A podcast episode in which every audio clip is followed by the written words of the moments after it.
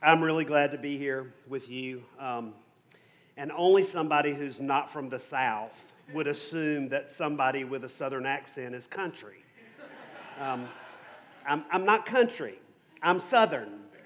I'm small town Southern. I grew up in South Carolina, or South Carolina as we say. Um, and so, uh, anyway, it's a privilege to be here with you today. Um, I'm going to do my best to unpack for you a word that God has been stirring in my own heart a wrestle, a struggle, a call, uh, really to, to do what you sang just a moment ago uh, to choose in the lowest valley, to lift high the name of Jesus, and to stand on his faithfulness. So, if you've got a copy of the scriptures with you, I want to encourage you to open those. Uh, I happen to be of the opinion that you should always come with your Bible.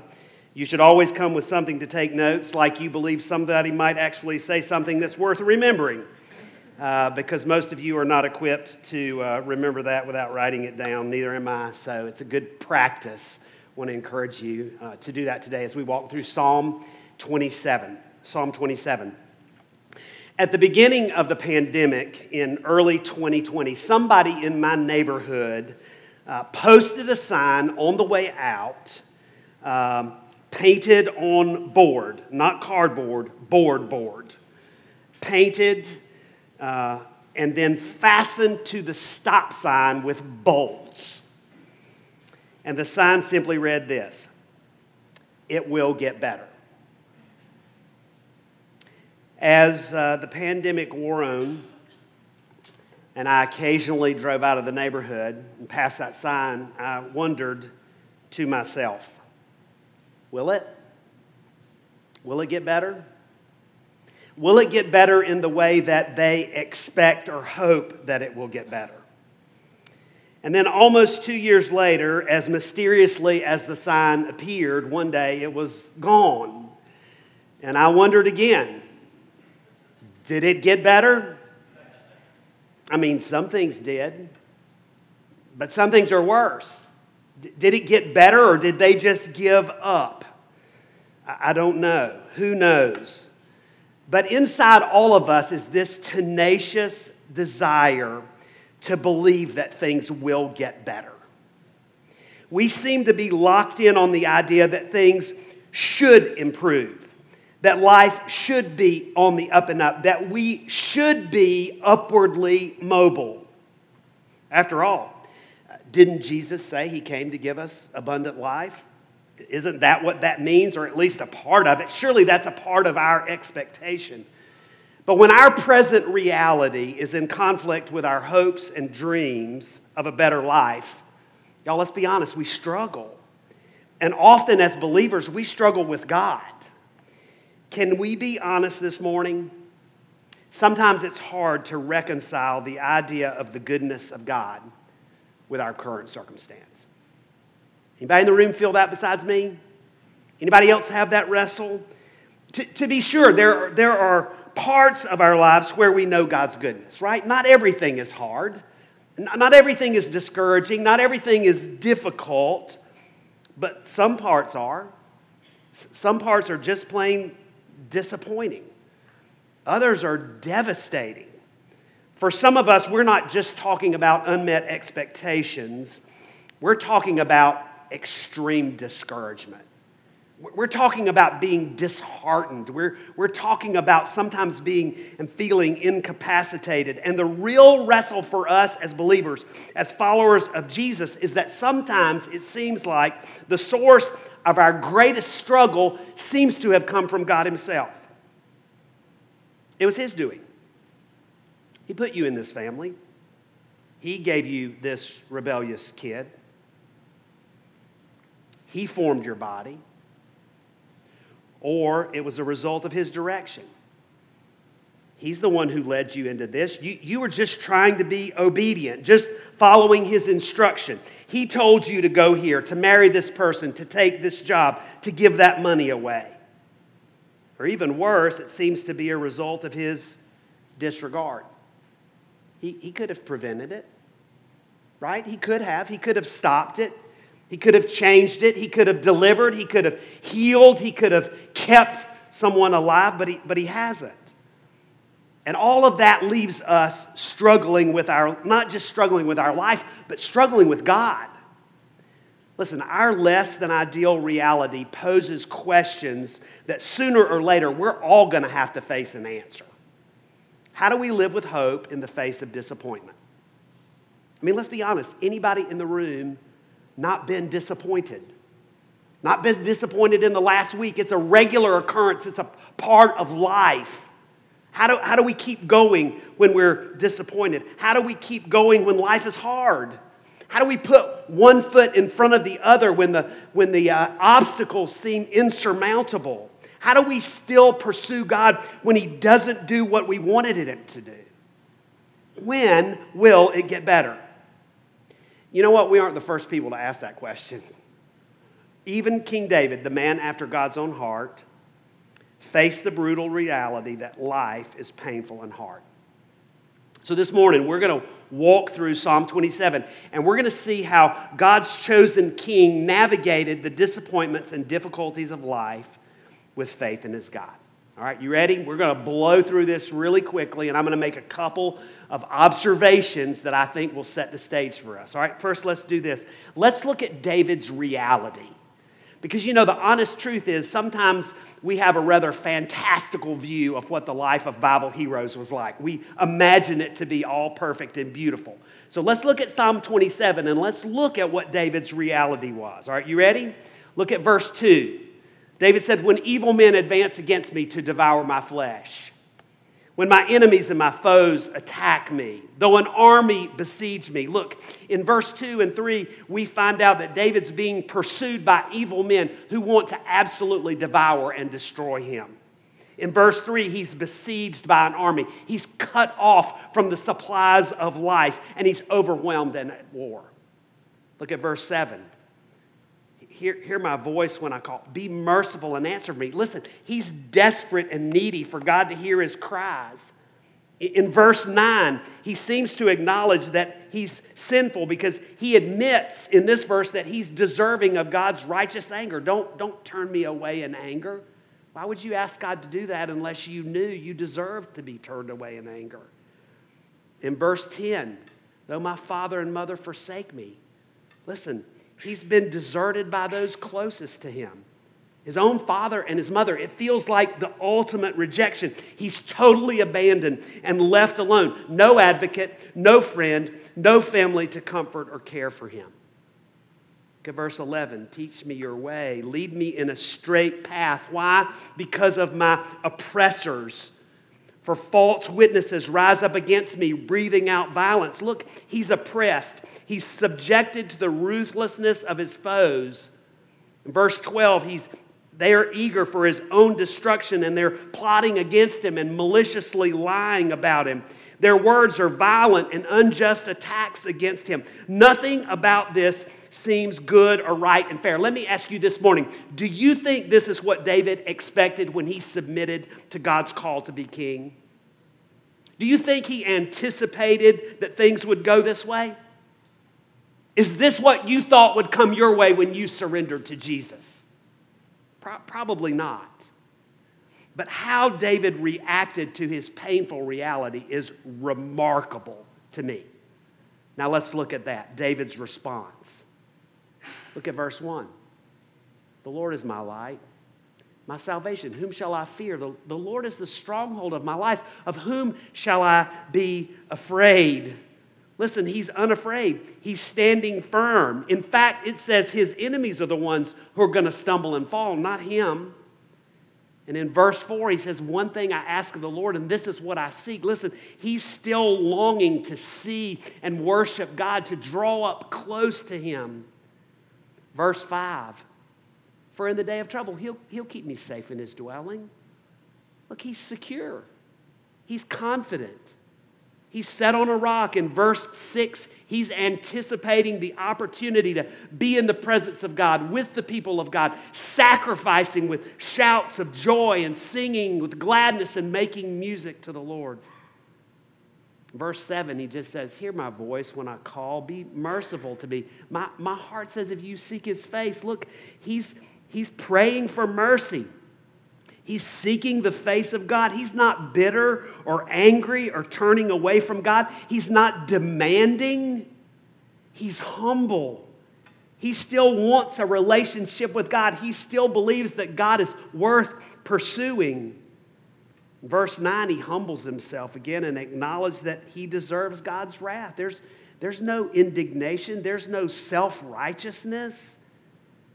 In verse 10, he says, Though my father and mother forsake me, the Lord will receive me.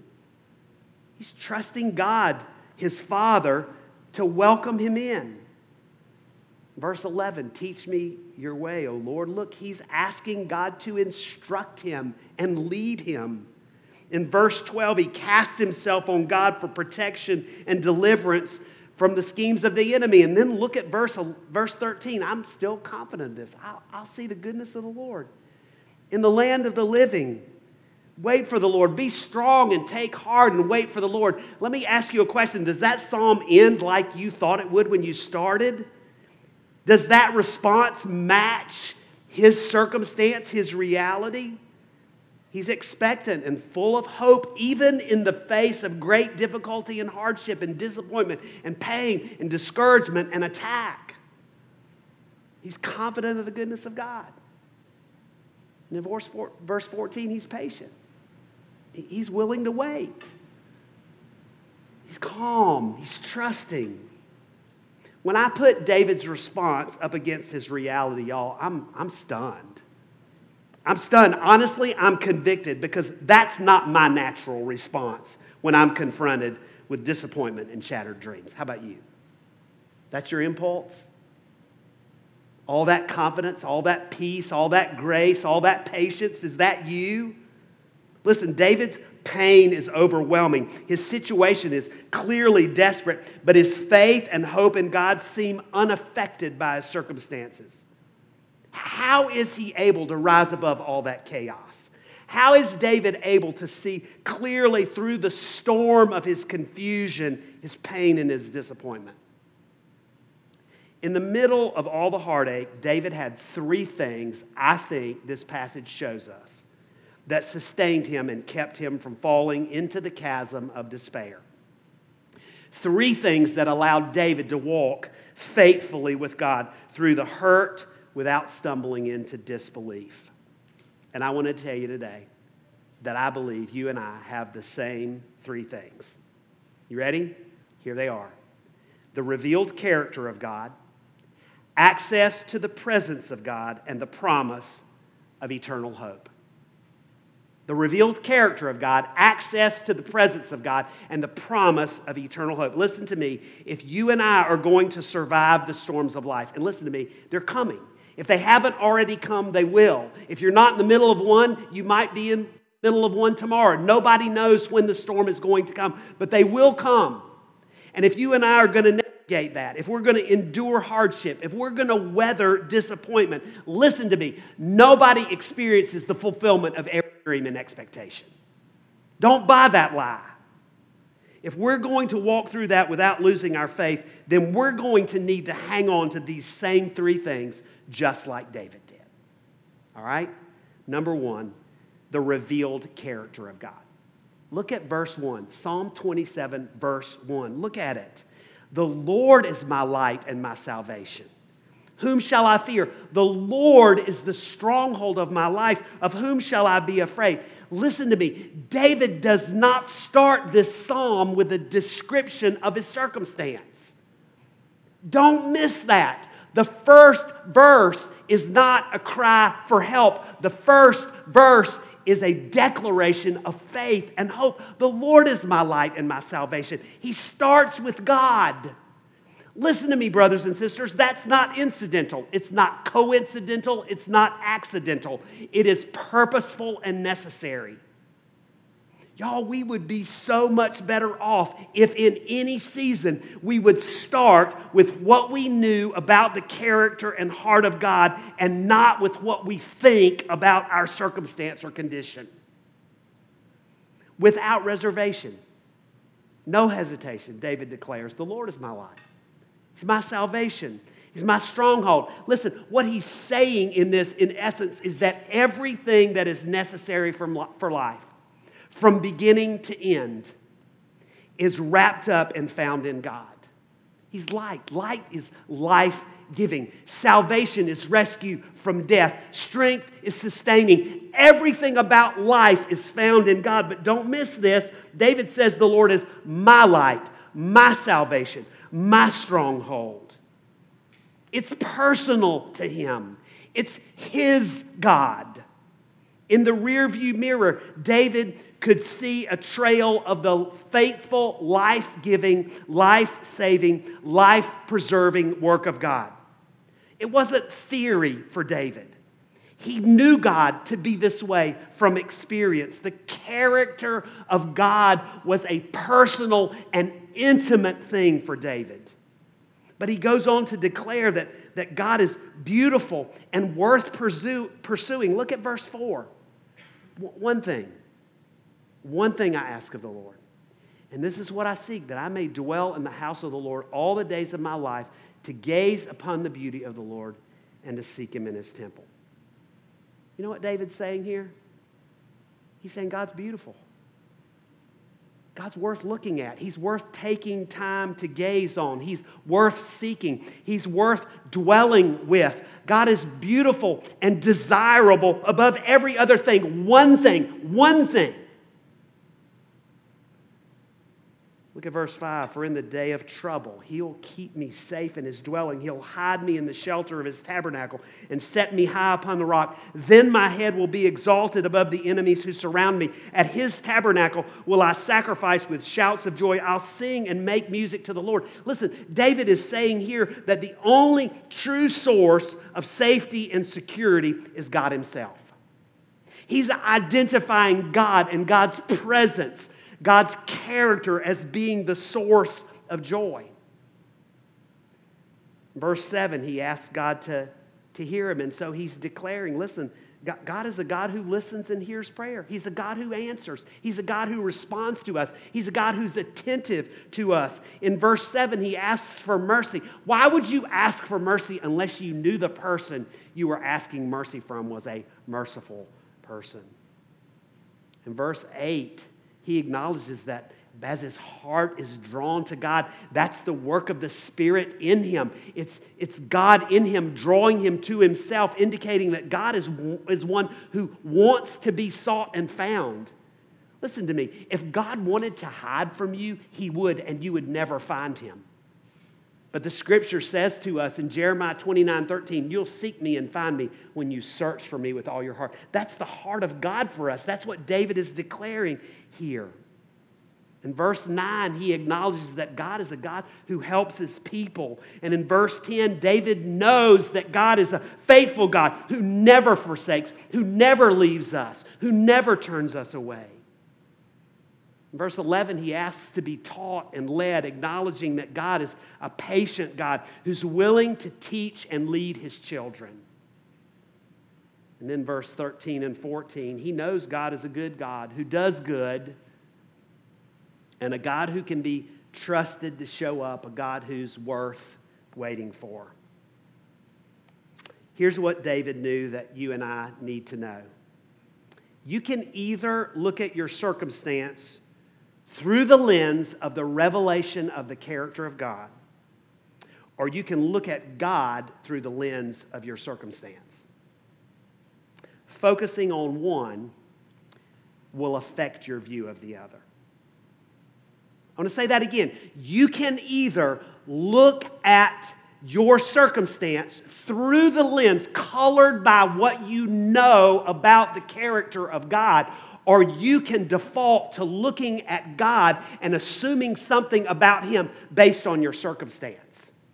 It matters what lens you look through. David's starting point was the revealed character of God, and it should be ours as well. Can I just tell you this? You should never start with your circumstance. Your understanding of your circumstance is limited. Your view is distorted. You need to start with the character of God. The second thing that David had that you and I have as well was access to the presence of God. Access to the presence of God. Look at verse 4. I love this verse. One thing I ask of the Lord, one thing I ask of the Lord, and this is what I seek that I may dwell in the house of the Lord all the days of my life, to gaze upon the beauty of the Lord and to seek him in his temple. Listen, in the face of unrelenting trouble, David's one thing, his sole desire, his singular request was to be with God. David wanted God more than he wanted pleasant circumstances. In fact, nowhere in this psalm does he ask God to change his situation. He doesn't ask God to defeat his enemies. He doesn't ask God to silence his foes. He doesn't ask God to end the war. He doesn't ask God to restore his relationships. None of it.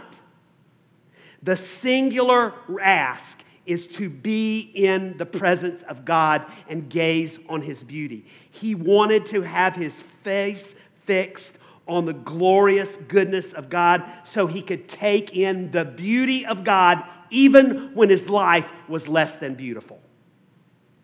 That God's presence was of inestimable value to him. David knew that the absence of trouble without the presence of God was not what he wanted or needed. Listen to me. David knew that the absence of trouble without the presence of God was not what he wanted or needed. Listen to me. You don't know the favor of God by your circumstance. You know this right. You live in one of the most, most affluent areas in Atlanta, and there are people surrounded by you whose abundance exceeds yours. Do you think that's a guarantee of God's favor on them?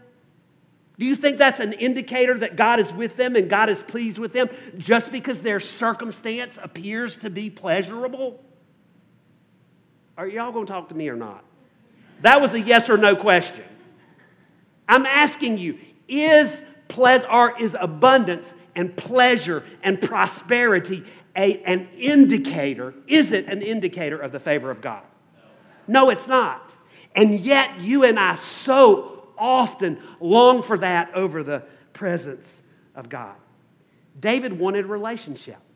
He wanted to be received welcome, accepted by God. So in verse 7, he cries out, Hear my voice when I call, O Lord. Be merciful to me. Don't give me what I deserve. Answer me because my heart says of you, seek his face. So your, your face, Lord, that's what I'm seeking. Y'all, too many times we're not looking at the face of God, we're looking for the hand of God. We don't want God, we want what we think God can do. Can I just tell you this morning that your heart is really thirsty for God? You think what your heart needs is a change in your situation. But what your heart really craves is to be in the presence of God regardless of your circumstance. David had the revealed character of God. He had access to the presence of God. And then the third thing he had, and we have as well as this, the promise of eternal hope. Look at verse 13. I'm still confident of this in the midst of a less than beautiful, less than desirable circumstance and situation, I'm still confident of this. I will see the goodness of the Lord in the land of the living. So wait for the Lord. Be strong and take heart. Endure. Don't give up. Don't lose faith. Wait for the Lord. David lived with an expectation that God was going to show up. David held on to the belief that better days were ahead of for him. Now, look at me. Lots of people read this verse and think that it's the promise of a good life here.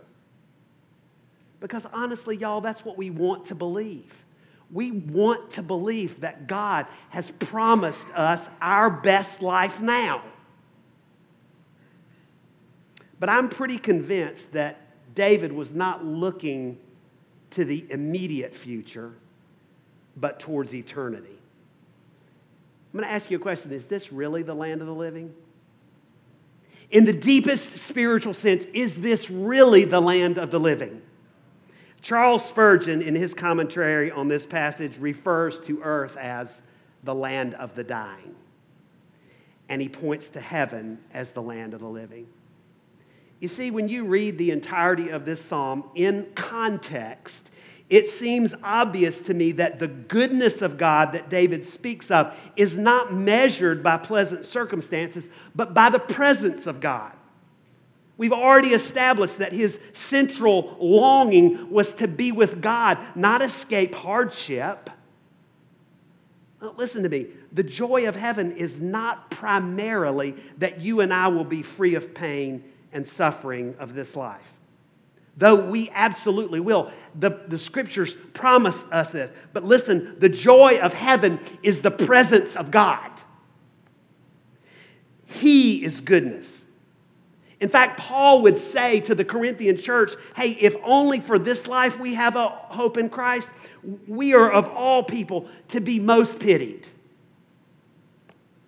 The goodness of God is not, never has been, nor will it ever be measured by our temporal condition. Think about this for just a second. If God's goodness is measured in physical terms, all right, the way you and I like to measure it. Okay, this is me. I'm going to be confessional here. Here's how I measure God's goodness ease, comfort, pleasure, abundance, freedom, safety, health, peace, and prosperity. Sound good to you? Isn't that, what, isn't that what we want? Isn't that what we gravitate towards? Let's be honest this morning. Don't play church with me. I'm not playing with you. This is what we think the good life is. This is what your neighbors are chasing. This is what all Atlanta is going after. And that's what we think the goodness of God is as believers. Let me tell you that. If that's the measure of God's goodness, then vast numbers of God's people around the world and throughout history are excluded from any hope of experiencing that kind of goodness. Get out of your southern, comfortable, Bible Belt, prosperous Atlanta mindset and recognize that there are believers all around the world and throughout history who never have a hope of having the kind of life that most of us dream of and expect God to give us. You think about Christians in Ukraine, in China, in Afghanistan, in uh, sub Saharan Africa. You think they can expect God to give them the kind of life you expect God to give you? Listen to me. I'm, I'm, if your expectation of the goodness of God is not true for all Christians at all times in all places, then it's not a promise of God. It's an idolatrous, idolatrous attempt on your part to use God for your own selfish desires. If you're demanding from God, and you say, Well, I'm not really demanding, I'm just pleading for it in prayer. No, you're demanding it. You're expecting God to do what you want, to give you the kind of life. Why? Because that's what I do. I look at my circumstance and I'm like, I need you to change this. I don't like this. This is not what I was expecting. This is not what I signed up for. Really? What did Jesus say? Hey, in this world, you're going to have trouble. I don't know what we forget about that part. I don't know how we dismiss that. I don't know how we can, don't factor that into our expectation. But listen, when I demand that God give me goodness in this life, pleasure, comfort, peace, safety, security, abundance, when I demand that from Him, listen, it's not me clinging to the promise of the goodness of God. It is me using God to try to satisfy my own idols of comfort and pleasure. I'm not serving God, I'm serving me. I'm not interested in his kingdom, I'm interested in mine. I just want a good life. I just want peace. I just want comfort. I just want safety. Listen, in his book Shattered Dreams, Larry Crabb says this. This is I've read this in the last couple weeks. It's so good. Until what's coming, eternity. Until what's coming sustains us in what's currently going on. All right, Larry Crabb says, here's what's currently going on death, disease, starvation, and all kinds of discouragement and evil until what's coming sustains us in what's going on, we will cling to the false hope that the happiness we were created to enjoy is available here and now. We aren't going to make it through the struggles, sufferings, and disappointments in this life because we tell ourselves it will get better. You know this, right? at some point that sentiment does not hold up. At some point, you can't expect to always be upwardly mobile. At some point, this physical body begins to deteriorate and fall apart. Your best days on this earth are not always ahead of you. Do you understand that? Can you look at that and acknowledge that? Y'all, that's not the trajectory of life in this body on this earth. It's not always up and up. Somewhere down the line, all of us will have to be forced to admit that things are not going to improve. I'm at 63, I'm starting to come to terms with that. Okay? My body's not getting stronger. It's not getting better. I'm not more flexible than I used to be. I get down on the floor, I have to have one of my teenagers pick me up. My boys are big. My oldest, who's uh, almost 15, he's my child, not my grandchild, um, is 6'1 and 165 pounds with 300 pounds of attitude. And uh, I tell him on a regular basis, I need you to be big because somebody got to pick me up out of the wheelchair and put me in the bed. Y'all, at some point, we have to acknowledge this, it's not all up and up. And when you and I cling to that dream and when we demand that, we set ourselves up for struggle and disappointment. But listen, that's not a reason to despair. It's not a reason to give up because we have a hope that extends beyond the grave. Look, church, we got to learn to expect heaven to anticipate joy, to dream of being with God forever. We can bank on the promise of heaven and we can believe that God will do whatever's necessary to get us there. In January, the Lord gave me this verse. I memorized it. Man, it's just become life to me. Jude 124. Now to him who's able to keep you from stumbling and to present you before his glorious presence, faultless and with great joy. Y'all, that's going to make me and everybody else a whole lot happier than just some temporary goodness in this life. David was attacked and abandoned, but he didn't lose hope. In fact, his faith was strengthened because he clung to the character of God, he pursued the presence of God, and he cultivated eternal hope. And, church, we got to do the same thing. I, this morning, I want to end by giving you some practical suggestions for some ways to live in these truths. If you haven't jotted anything else down, pull your phone out, get a piece of paper, and write this down. Otherwise, I'm going to assume you don't intend to do anything with this word except smile at me and nod your head and say, That was really good, preacher. Which I really don't care about. I want you to get into the Word of God and apply it to your life.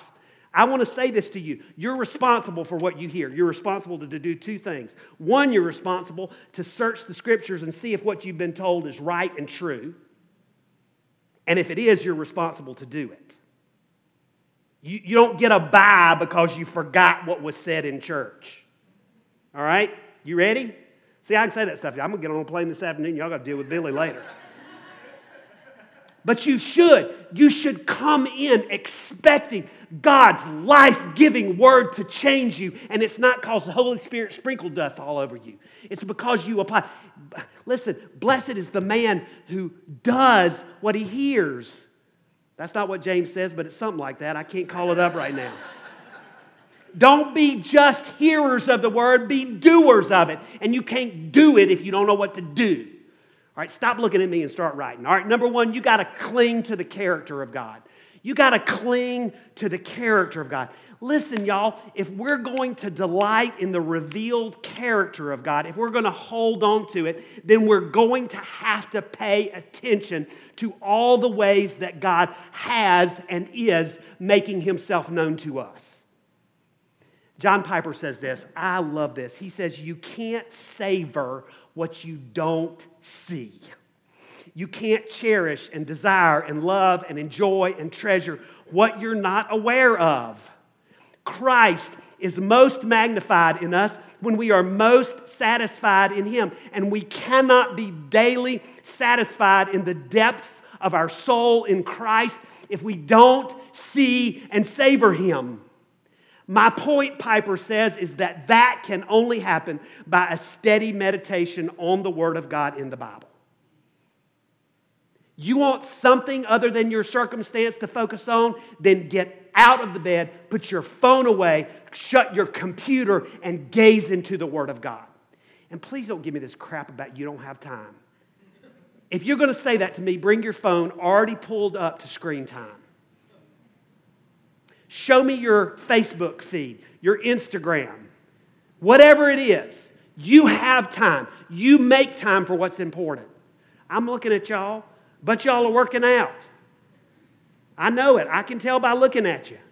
Those aren't just good genes, you're attentive to that. Paul said to Timothy, physical training is of some value, but godliness has value for all things to come. Stop working on your body and start working on your heart and mind. Get into the Word of God. You got to read the Bible looking for God. When you read the scriptures, don't look for yourself. Don't look for what to do. Start with this question What does this tell me about the character of God? What does it's one of the first questions I ask when I open the scriptures. What does this tell me about who God is? Before the scriptures were instruction, they were revelation.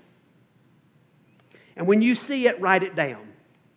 David did it. It worked for him. It was pretty good for him. Why don't you try it?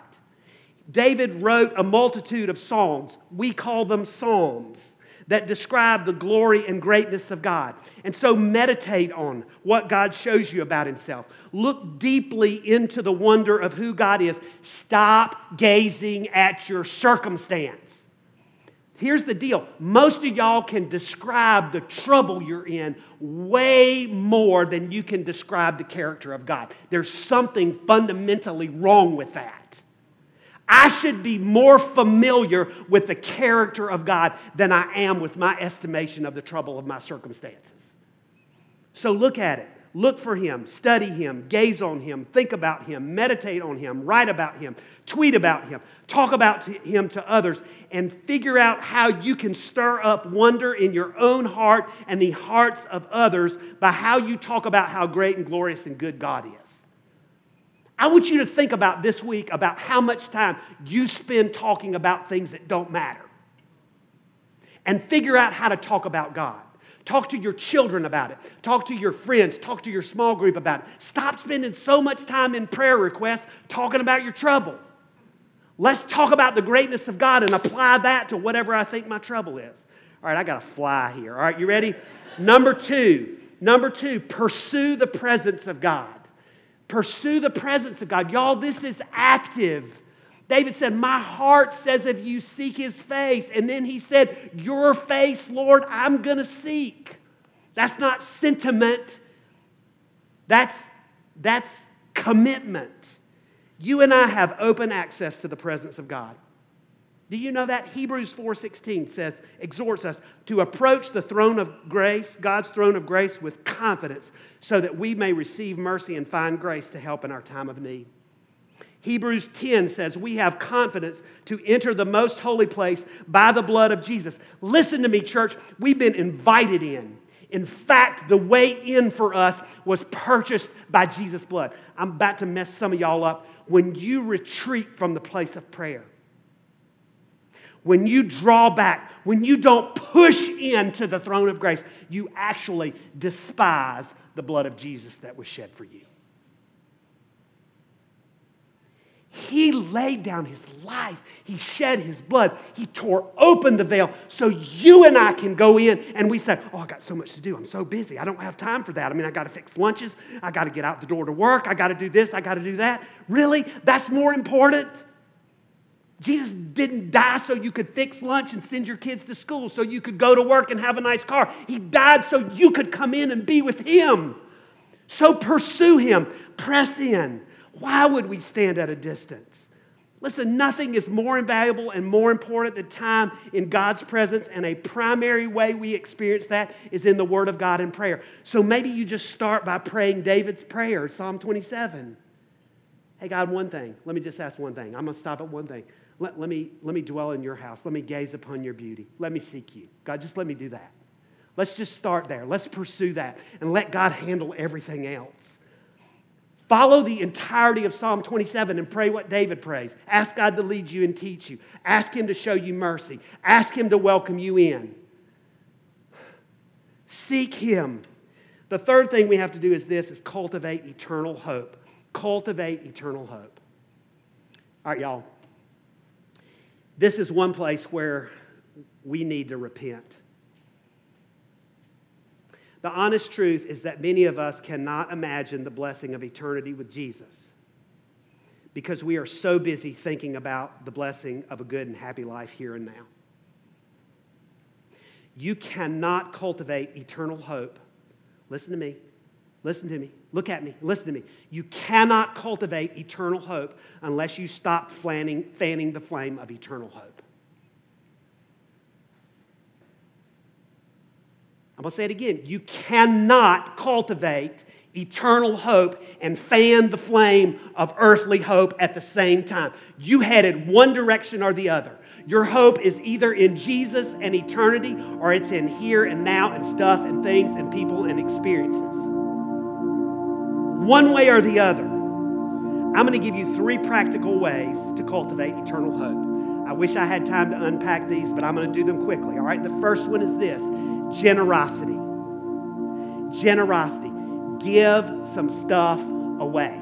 Give something away until it hurts. Give something away until you no longer feel anchored to the things of the earth.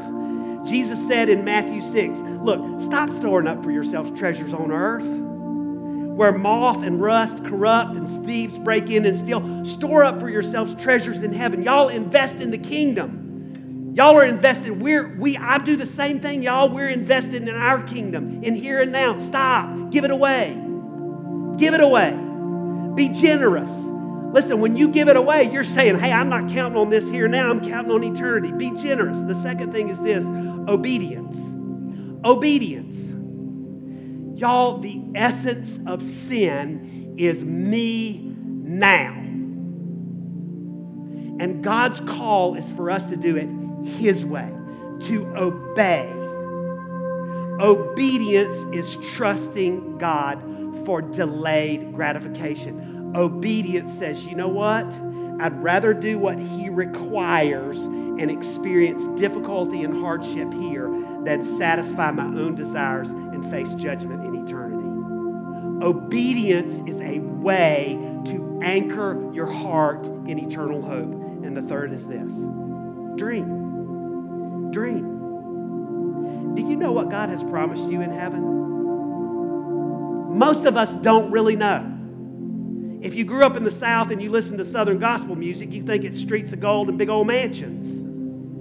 That's not the essence of heaven, y'all. You need to look at the scriptures and figure out what has God promised you. What has He promised you? Because Colossians 3 says, hey, set your heart on things above, not on earthly things. Set your mind on things above. Set your mind and heart on that place where God is seated on the throne. 1 Peter 5 4 says this, and when the chief shepherd appears, you'll receive the crown of glory that will not fade away. I read it this I've read it the last couple of days in, in 1 Peter 5, and it's just been so, so good to me. Verse 10, 1 Peter 5:10, and the God of all grace, who called you to his eternal glory in Christ, after you have suffered a little while, will himself restore you make you strong, firm, and steadfast. To him be the power forever and ever. Y'all, God has made us so many promises for eternity.